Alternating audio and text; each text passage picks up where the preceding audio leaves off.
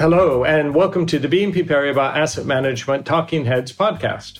Every week, Talking Heads will bring you in depth insights and analysis through the lens of sustainability on the topics that really matter to investors. In this episode, we'll be discussing exchange traded funds or ETFs. I'm Daniel Morris, Chief Market Strategist, and I'm joined today by Lorraine Sereyjol-Garros, Global Head of ETF Development. Welcome, Lorraine, and thanks for joining me.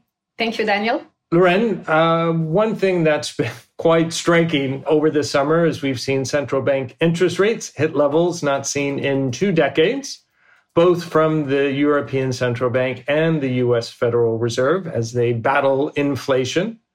Now, the policy tightening measures have significantly changed the outlook for fixed income markets. We've seen, I think, one of the quickest moves up in interest rates over the last two months than we've seen in quite a long time.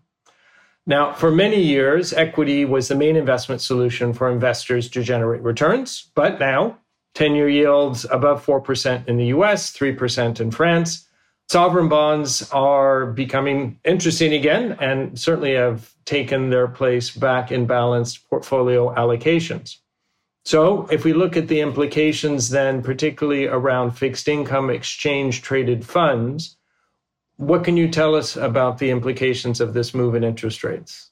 Uh, the ETF industry has seen uh, phenomenal rates of growth during the last 10 years. Assets under management are now approaching 10 trillion US dollars globally, and the pace of inflows into these financial instruments continue to accelerate. Last year alone saw well over $1 trillion of new assets added to the ETF industry. While this growth was largely seen in US domiciled products, we are beginning to see an acceleration of flows into Europe and Asia domiciled ETFs. ETFs have, to some extent, often been viewed as more for retail financial products, with individual investors using them as a low cost way of building portfolio. However, we have started to see larger and more sophisticated institutions coming into this market as well. The European listed ETF market is booming. Already this August, inflows were above those for the whole of 2022. Asset under management now exceed 1.5 trillion euro. Looking at asset classes, the flow are now split 50-50 between equities and fixed income. For the European listed ETF markets alone, we have seen 13 billion euro flows into ETFs on European sovereign bonds, 16 into corporate bonds, and 5.7 billion into aggregate bonds ETF. Coming back to the current environment for fixed income ETFs, there are two factors that drive interest. One is the increase in yield resulting in the rates rises by central banks. Investors are looking to lock in those higher yields for a longer period using a low cost instrument such as an ETF. Listeners should know that these central bank measures have boosted market volatility. ETFs are typically very diversified, which spreads out the sensitivity to volatility and makes for a smoother performance. The other factor is demand for sustainable investments. Investors are switching from non sustainable fixed income to sustainable, just as they did for equity. And a large part of this switch is allocated to ESG fixed income ETFs. In 2022, 70% of all ETF flows went to ESG ETF. So far this year, 50 of all ETF flows are going to bond ETFs. That is substantial given that bonds ETF accounts for only 25% of total asset under management. That certainly illustrates how much the environment has changed over the last year or so. Let's talk a bit more about ETFs in general. Now, of course, they've been around for quite a while, but not everyone that's listening may be as familiar with some of the features. So, if you could for us explain and elucidate what the main features of ETFs are and how those are attractive to investors. Sure. Let's look at these three features. ETFs are transparent, liquid, and they are cost effective building blocks for portfolio. First, there is liquidity the cost of buying and selling bonds yourself can be high. An ETF holds a portfolio of bonds that you, as an investor, do not need to analyze, select, or buy. The ETF manager takes care of that. That is efficient.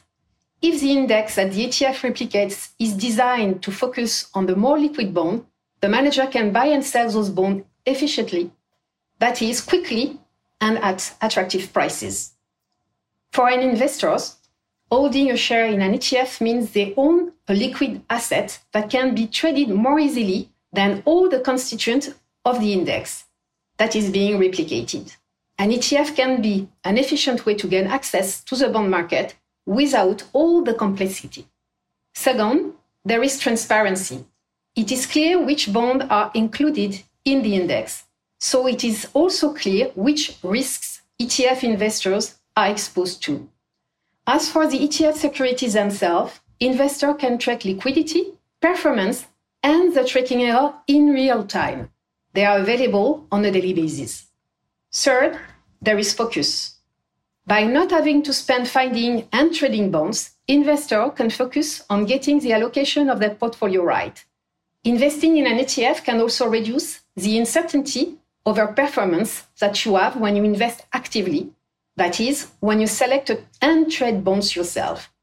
I should point out that ETF investor can adjust their allocation to ETFs at any point during market hours, rather than being forced to buy or sell position at the end of the trading day. Liquidity, transparency, and focus are all important benefits of investing in ETFs. Let's talk a bit more about fixed income ETFs and how the world has changed and the impact that's had on the industry. It's been 20 plus years between this interest rate peak. Hopefully, we're, we're at the peak of interest rates uh, and the previous one. And in that time, the tools available to investors to manage their bond market exposures have expanded hugely. Bond ETFs were first launched in July 2002. We saw the first European launch a year later. Investors can now choose from broad index tracking products, ETFs for government bonds of specific maturities, emerging market debt, floating rate, and inflation linked bonds. This gives investors a range of building blocks to create an allocation suited to their specific needs. We're now looking at a bond ETF industry that has grown to $2 trillion in assets. Can you go into a bit what's behind this surge in assets? Sure. In recent years, investors have become more comfortable with these instruments. Indeed, there are many advantages. I already mentioned ease of access.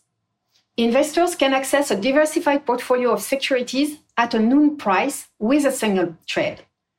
These are diversification benefits. For example, the next 12 to 18 months could bring idiosyncratic risk to the fore as economic growth slows.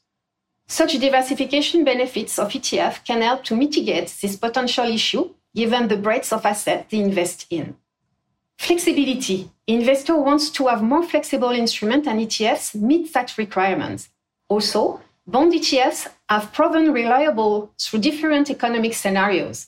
Many view the COVID-induced market turmoil in 2020 as a real test for how this product will function under pressure as liquidity evaporated in many corners of the fixed income markets. But price transparency and price discovery remain intact, and there were no liquidity issues affecting redemptions. We saw a similar scenario play out this year during the US banking crisis. Reliability, flexibility, and diversification can be seen three vital qualities that investors look for as they seek to navigate the challenges ahead.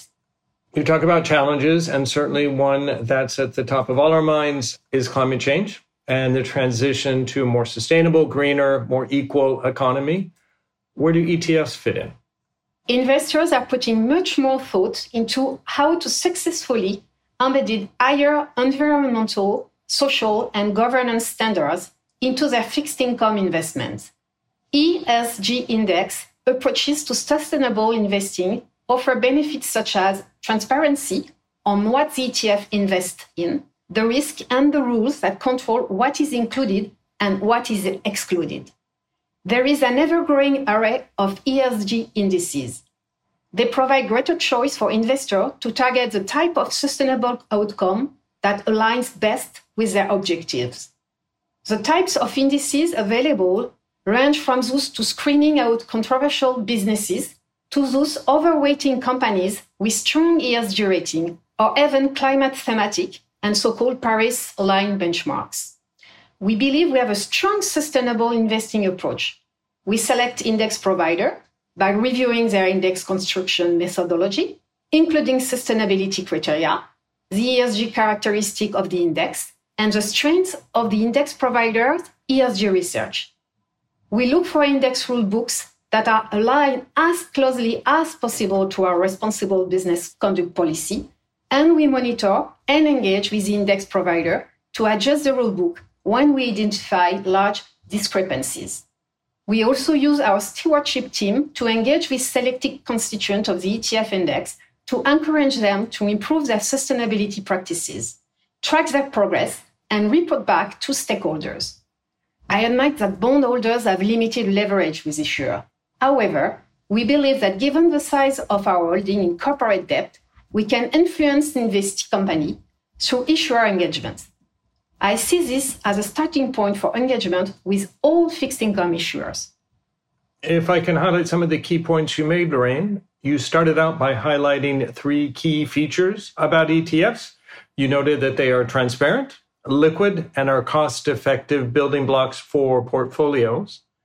Of the key developments that we've seen recently in 2022, you said that 70% of all ETF flows went to ESG ETFs and that so far this year, 50% of all ETF flows are going to bond ETFs, which is quite significant given that bond ETFs account for only 25% of total assets under management.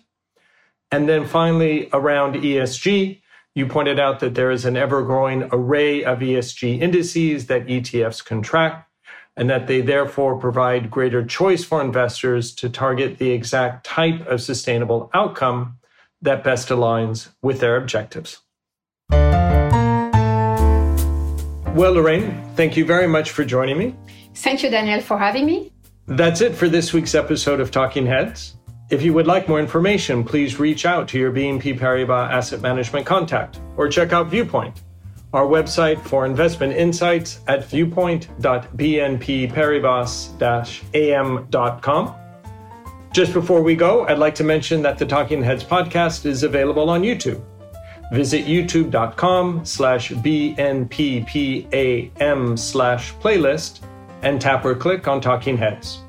You've been listening to the BNP Paribas Asset Management Talking Heads podcast with me, Daniel Morris, and Lorraine Sereyjol-Garros. Please do join me next week. Until then, take care. This presentation includes a discussion on current market events and is not intended as investment advice or an offer of products or services by BNP Paribas Asset Management. Please keep in mind that the information and analysis in this presentation is only current as of the publication date.